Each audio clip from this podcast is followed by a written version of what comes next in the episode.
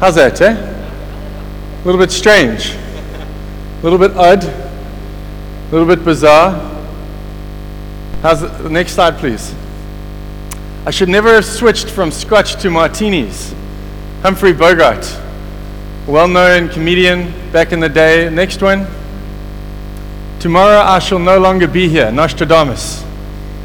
Those of you who don't know Nostradamus, it's kind of funny because he was like this guy who thought he could tell the future, and so he said, well, you know, he knew that he was, his life was coming to an end. These are rather strange words from men at the end of their lives. In a moment where they should be taking stock of everything that's happened, their loved ones perhaps, maybe contemplating where next. Rather strange words. Tonight, I want to have a look at the book of Joshua as we begin to wrap it up. And I want us to take stock, not just of the book, but we've been speaking a lot about taking ground and claiming our inheritance. And, you know, it's this almost been a bit of a rah rah, let's go, let's take it, let's go for it. And we can so easily do that, but never actually stop and pause and take stock of actually what's been happening. Are we doing that? How's it going? I want you to begin to ask yourself those questions. Are you taking ground? What does that look like? Has your life begun to change at all, in any way? And so we're going to have a look at that tonight. So, if I can have my next slide, I'm, i want to dive in to start with by having a quick look at the book of Joshua. It's actually really simple. It's in, broken up into four parts. There's 24 chapters. And the first five chapters of the book of Joshua, as you'll recall, is the nation of Israel. Um, it was the Lord commissioning the leader, Joshua. It was getting him ready. Then Joshua got the people ready to go into the land and to prepare them to go into this land. And so you see up until chapter 5, they get to the Jordan and they're about to cross over and they begin to do that. And uh, that's the first five chapters. The next slide, uh, chapters 6 through 12, they begin to conquer the land. Now, you've got to remember, if we backtrack, even zoom out a little bit further, this land was the land that God had promised his people for hundreds of years. They were going into this promised land. They had arrived. This was it. And they're there now, and God began to say to them, Occupy the land, remove the enemy, and begin to fill it and occupy the land. So that's what they do in this next section. For the next six verses, sorry, just back up. Um, the, the, the, so in those six chapters, they begin to conquer the enemy and they rule over the land. The lists of kings that they destroy are just numerous. You read chapter 12, it's just lists and lists of kings that they've destroyed. And then on to the next slide. So, chapters 13 through 22, almost to the end, Joshua is literally leading the people and dividing up the land. He's literally saying, okay, this tribe, there's 12 tribes of Israel. You take that tribe, you take this one, you take that land.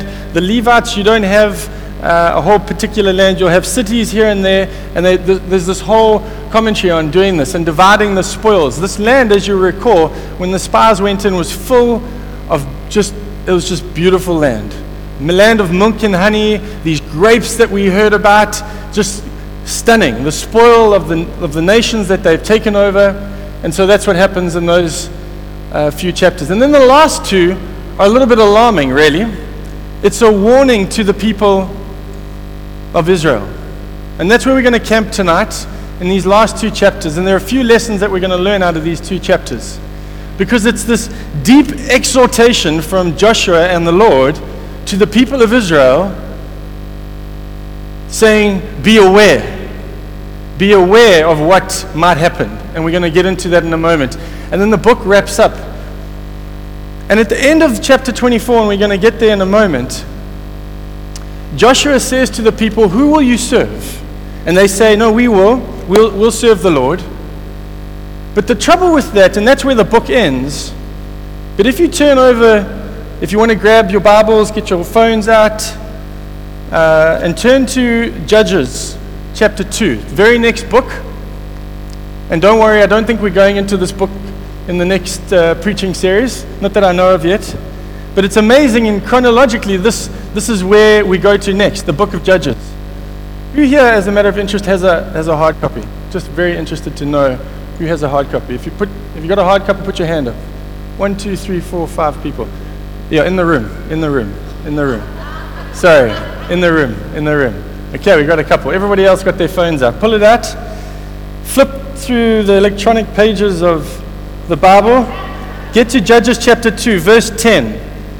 It says this After the whole generation, this is in reference to Joshua's generation. The verse before will tell you that. After the whole generation of Joshua had been gathered to their fathers. Okay, so they, they had passed on. Another generation grew up. This is Joshua's children, the generation to come after Joshua. Grew up who neither knew the Lord nor what he had done for Israel. How can you tell me that Joshua's generation, uh, at the end of Joshua, said, No, we're going to serve the Lord, but yet their sons and daughters didn't know the Lord and they didn't know what the Lord had done for them? I'm not convinced, and we're going to have a look at this in a moment and see how we can draw a few lessons out of this. And just as we begin to dive in to the book of Joshua, I want to read this. Flick back to Joshua chapter 13. At the beginning of where they begin to divide the spoils of the land, there's a very significant word that is for us, I believe. Tonight, as individuals and as a community, the Lord begins to speak. And he speaks to Joshua, and it says, When Joshua was old and well advanced in years, who here is old and well advanced in years?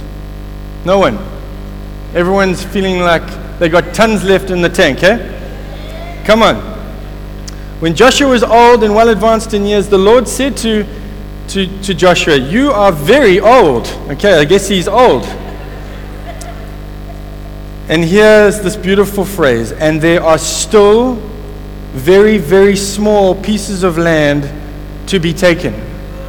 No, it doesn't say that. It doesn't say that it says there are still very large areas of land to be taken over.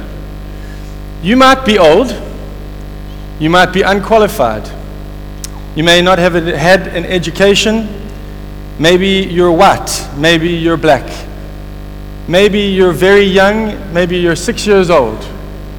It doesn't matter what your position in life is, there is still a lot of land for you to take.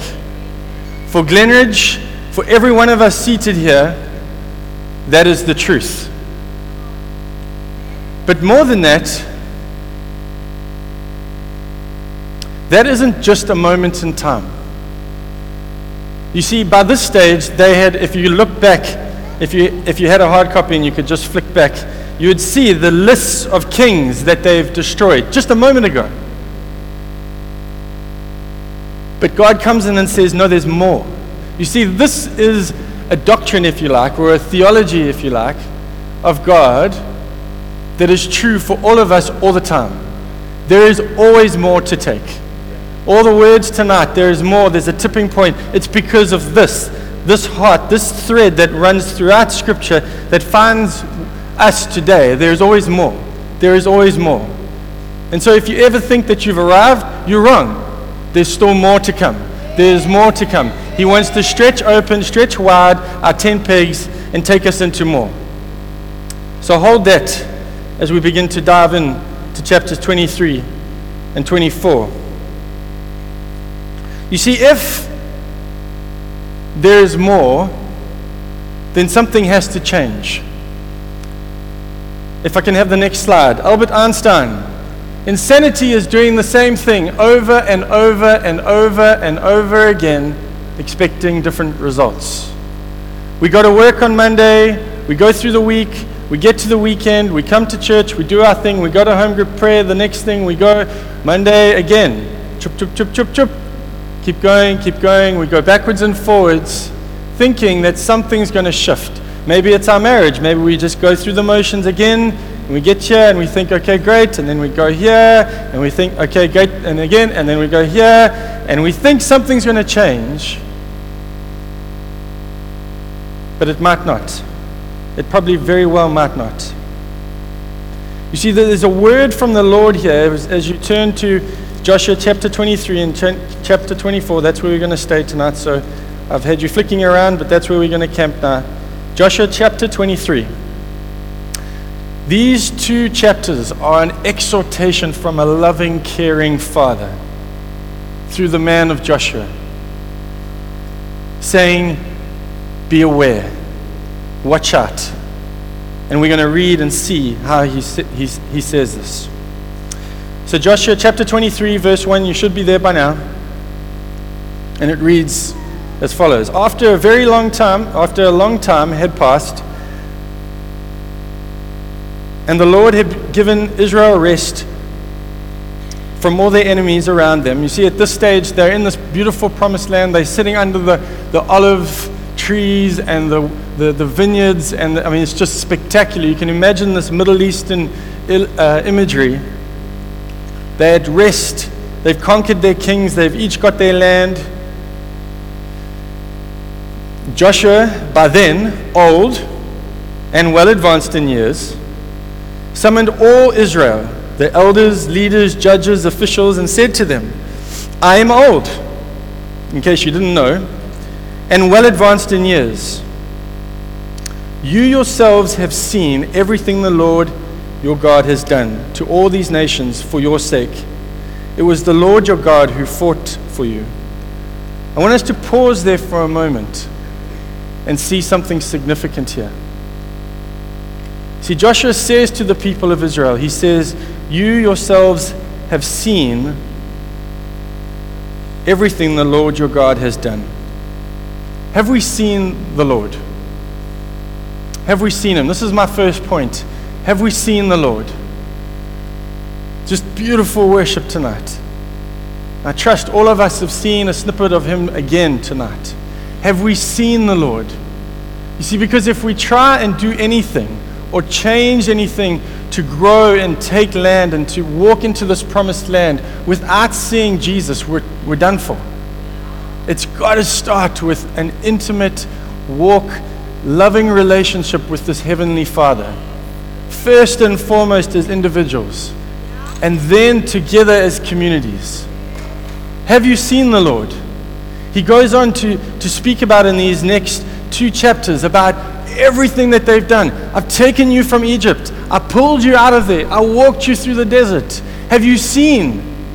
It's amazing in Judges chapter 2, verse 10, that we, that we just read a moment ago, where it speaks about this next generation. It says they didn't know the Lord and they didn't know what the Lord had done.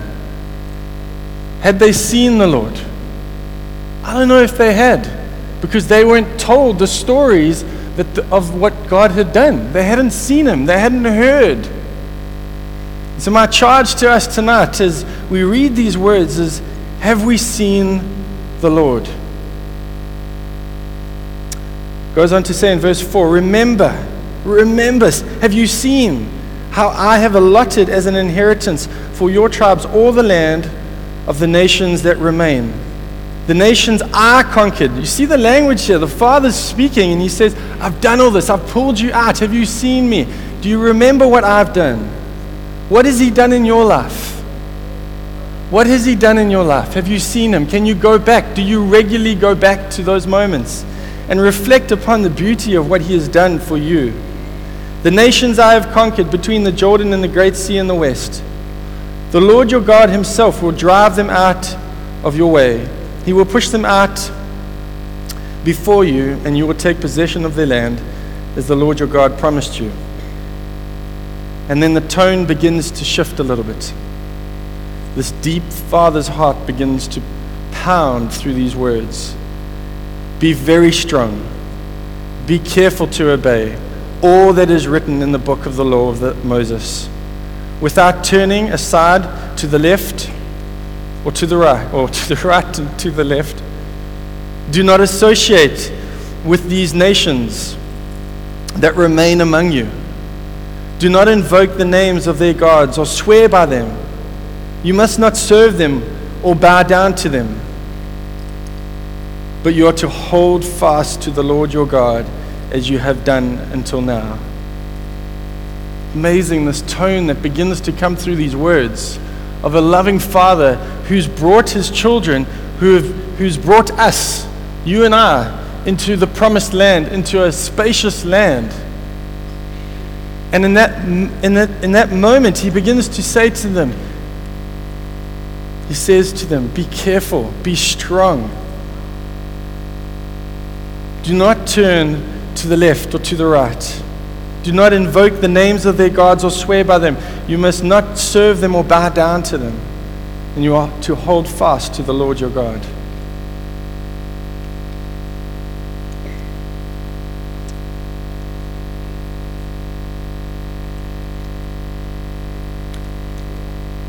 Are we reflecting regularly upon the Lord? Getting on our knees and seeing the Lord, remembering, Father, I know, I see what you have done, what you did yesterday, what you did this morning, what you've done in the years gone by. We've got to start there, guys. And it goes on all the way through chapter 23 and 24. You can go and read it. It's beautiful. The Lord just begins to speak again. In the beginning of chapter 24, Joshua again gathers his people. He does it a second time. And the Lord begins to give Joshua this word for them, and, they, and he begins to remind them of everything that the Lord has done. And if we pick it up in verse 13 of chapter 24, it says, So I gave you a land on which you did not toil, and cities that you did not build, and you live in them and eat from vineyards and olive groves that you did not plant. How many of us here tonight can attest to that? Where God has just done supernatural things in our lives, but yet we so quickly forget them like the next generation, or they don't hear of them. Father, we want to be reminded constantly of these vineyards and these olive groves that we did not plant, but that you brought before us. Verse 14 Now fear the Lord and serve him with all faithfulness Throw away the gods your forefathers worshipped beyond the river and in Egypt and serve the Lord.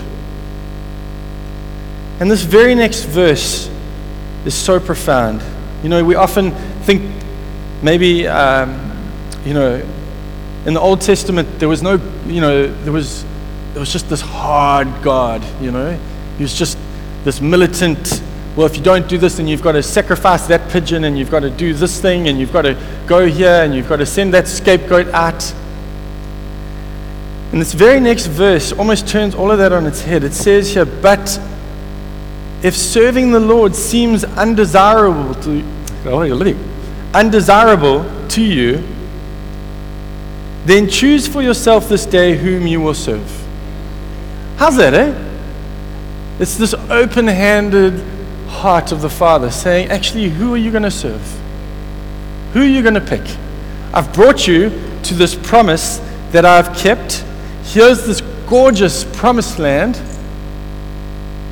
This is everything that I've done for you. And he freely opens his hands and says, Who will you serve? Perhaps you here tonight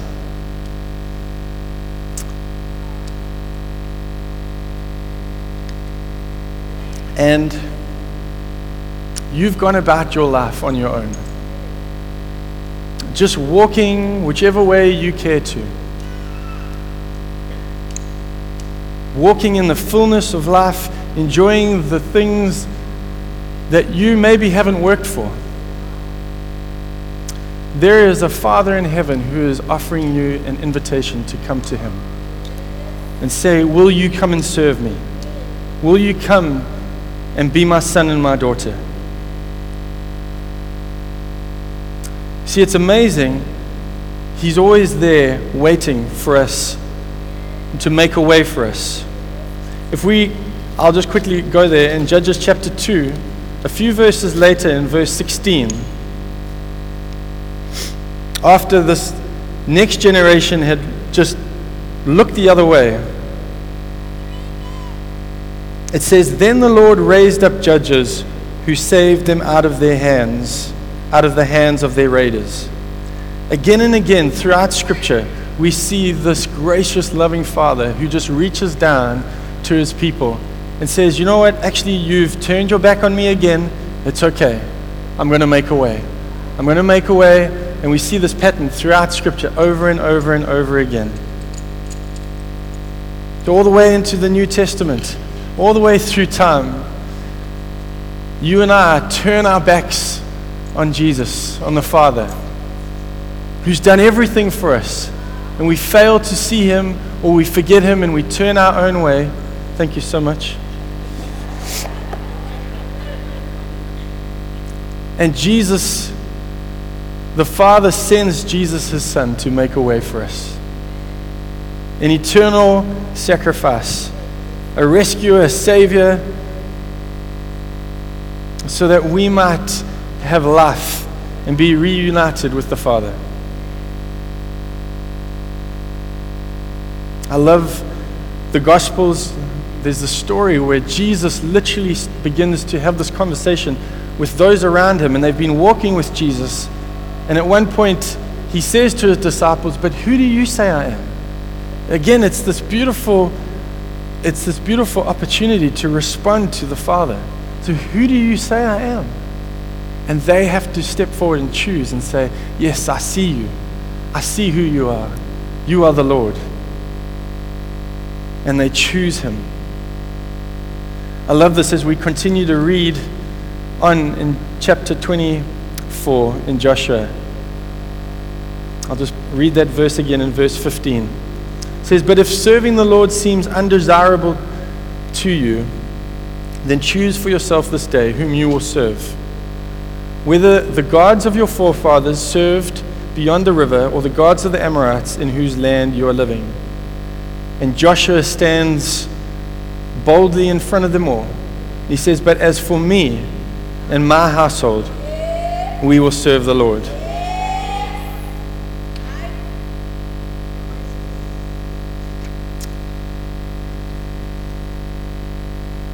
Can have the next slide. We can't become what we are called to be.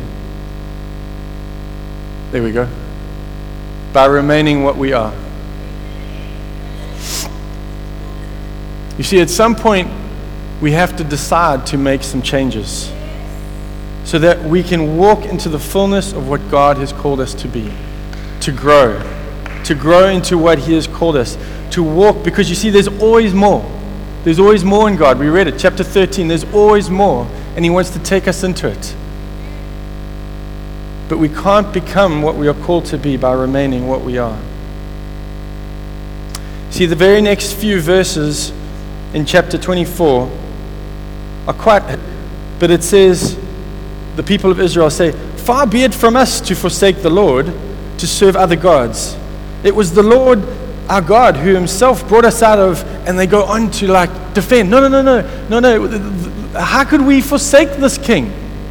And they end in verse 18 and says, We too, we too will serve the Lord. Joshua, we'll do it. We'll serve the Lord. But the troubling part with all of this is we know the end of the story, and they actually don't. It's just lip service. It's just a whole bunch of, oh no, we will, Joshua. Don't worry, we've got this. We, will serve you. I don't know if you've done that before. I, I certainly have. Serve the Lord. I know you too well. I know you're not going to do this. And he like pushes back and he says, Really? I'm not so sure. I, I know you guys. You know, you're my neighbor. You're my son and my daughter. You whoever. I, I know you. I'm not so sure. And almost three times this thing goes backwards and forwards. And Joshua gives them a little bit of a, a, a rev. Verse 21 But the people said to Joshua, No, we will serve the Lord.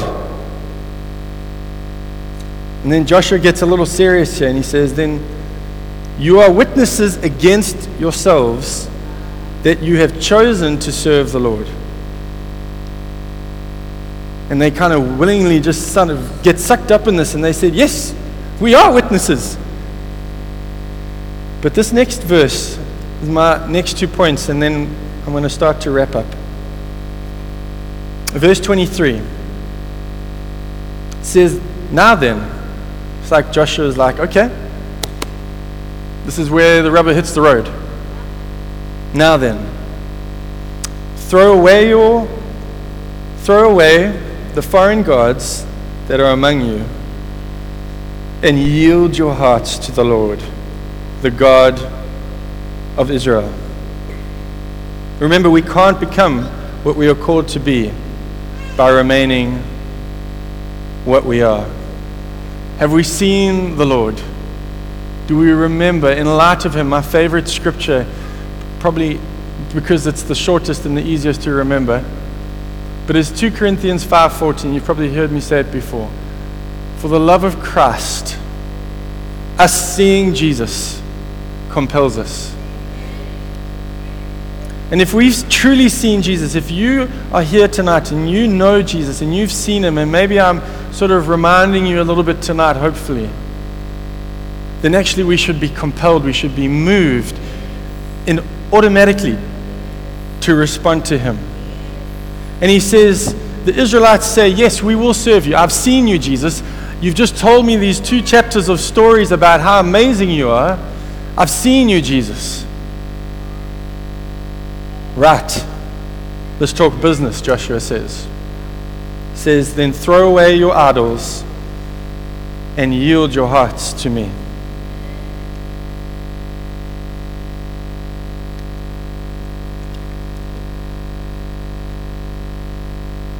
See, what is it to throw away your idols? I mean, that's not a that's not a uninstall Instagram, maybe for a week, detox, go to the mountain for a few days, kind of get things straight again, and then come back. This is a radical, radical word. Is social media leading you to a life and an addiction of porn?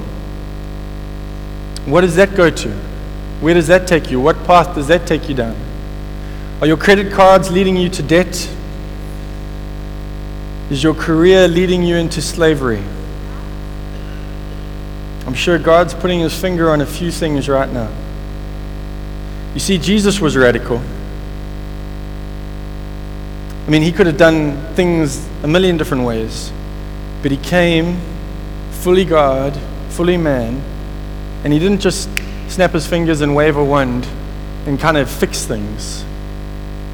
No, he literally was super radical. He gave up his entire life. He didn't start getting a beating from the Romans and then start walking up this hill towards where this cross might be and then sort of, hey guys, this is just too much for me. I don't know if I can live with Instagram my whole life. I mean, giving up alcohol for good, I'm not sure I can do that and he just went all the way. Our beautiful Jesus. I love the story of Elijah and Elisha. It took me forever to figure out that these were two different characters in the Bible, but nonetheless, there's an Elisha and an Elijah, and they're both these wild men of God. But there's this beautiful story in the, in the Bible where Elijah's the more senior guy and uh, older, and Elisha is in the fields and he's got these oxen and he's plowing and he's got and he's going, he's just working the ground. And Elijah comes to him and he calls him through the word of the Lord to go on mission, basically to turn and go on a life of following Jesus and, and going just radical, radical, radical call. And Elisha doesn't stop and negotiate with Elijah and kind of debate and say, hey, maybe finding his mate next door and saying, would you take my oxen and would you care for this? And he literally takes his oxen, he just kills them right there and there, he sacrifices them to the Lord, he takes his plow, his form of income, he burns it up completely and says, okay, where are we going? Let's go. And heads off. Throughout Scripture, there's a radical call. You see, if we've seen Jesus and what he's done for us, actually making this sort of call is not too much. It's not too much because of what Jesus has done.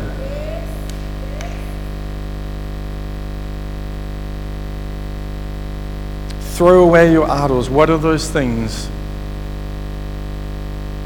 that are louder in your life today than the voice of Jesus? What are the things that are before you that you are in between you seeing Jesus in your, in your life? What are those things? Those things that are in the way that actually you're not spending time with Him. You're not walking with Him to hear His voice. You're not reading His words. You're not taking time to, to spend with Him. What are those idols? We've got to get rid of them. And it's not some detox, it's some choices tonight that need to be made for good. And then we're to yield our hearts. What is it to yield? It's simply to surrender, to offer a willing heart to the Lord. It's saying, I submit my life to the Lord and to his governance. You see, we can't serve mammon or we can't serve this God or that God and still have a yielded heart to the Lord. We've got to surrender our hearts to him. If God is calling us into more, if He's calling us into a lifestyle of more in Him, there has to be a yielded, willing heart. Father, tonight we submit our finances, we submit our relationships, our career, our time, our very breath to you, Jesus. See, to add fuel to the fire here is that there is another generation waiting for us. You see, if we don't do this, those around us, our peers, perhaps our seniors, and those to come, whether they're our biological children, as in the story of Joshua, or those around us, they're waiting for us to come and tell them just as Joshua said, But as for me and my household, I will serve the Lord. And they're waiting for us. They're waiting to, to see us, to tell the stories of what God has done in our lives. As we've thrown away the idols and as we've yielded our hearts to Him, they're waiting to hear those stories.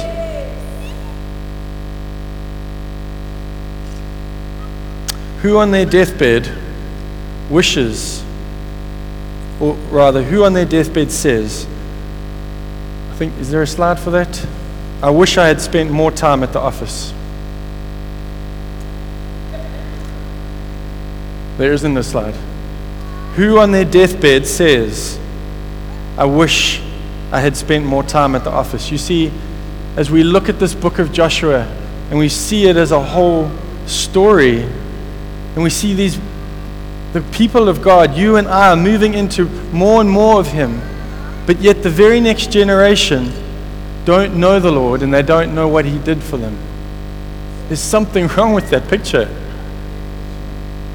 As we take stock of our lives and we say, Where are we? How are we doing?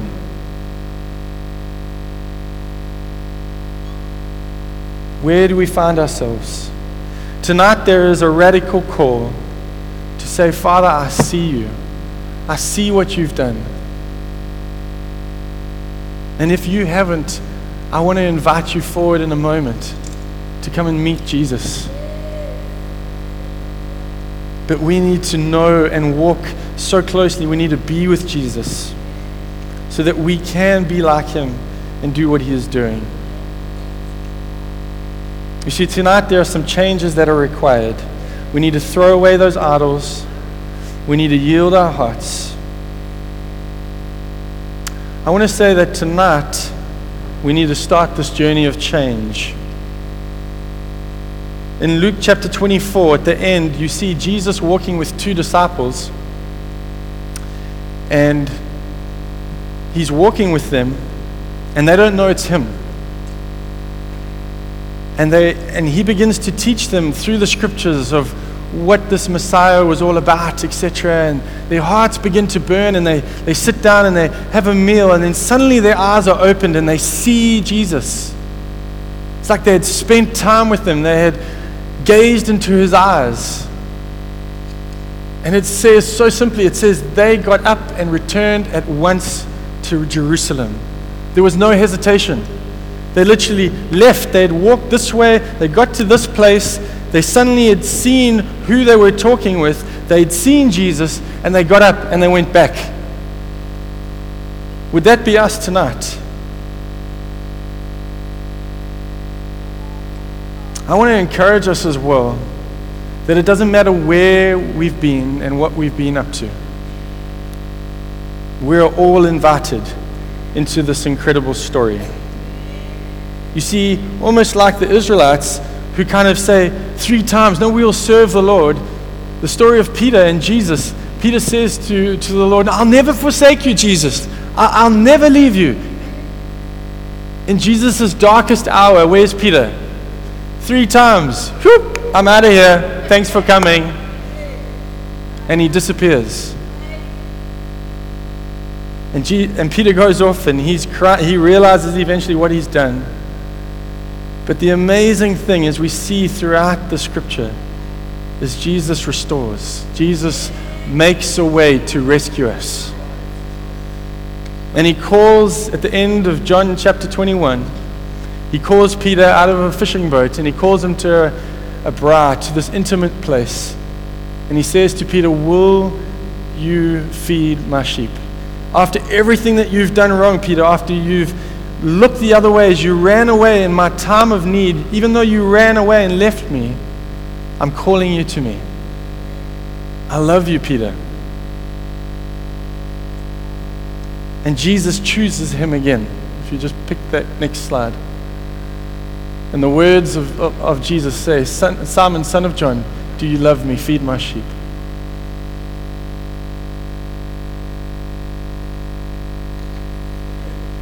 And so I don't know if we could stand. I, I want to pray for us.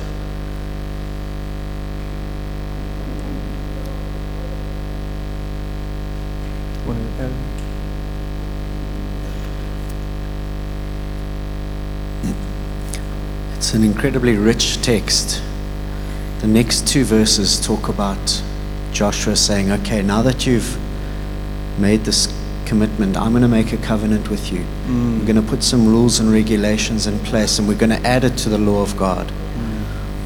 And uh, I just felt like the Holy Spirit was saying, It's not by might nor by power, but by my Spirit. You see, when, when Jesus said to Peter, Who do you say that I am? And Lufefe talked about it as well. The, the revelation that he is the rock.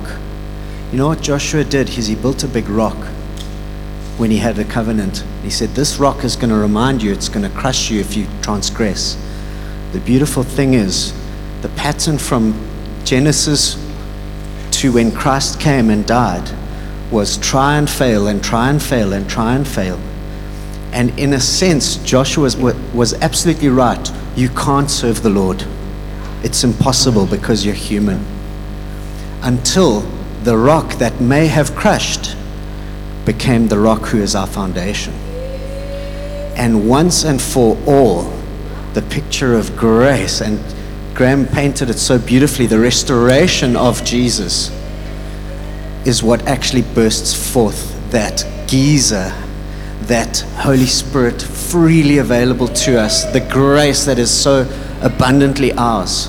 And so I just want us, as Graham leads us in a very sobering word and prayer, I just pray that you behold Him and for the sake of Him, that freedom can come. And it's not our own effort, it's nothing we can do. I just wanted to. Yeah. Thanks, GT. Shall we close our eyes? I want to give us an opportunity to respond. Father,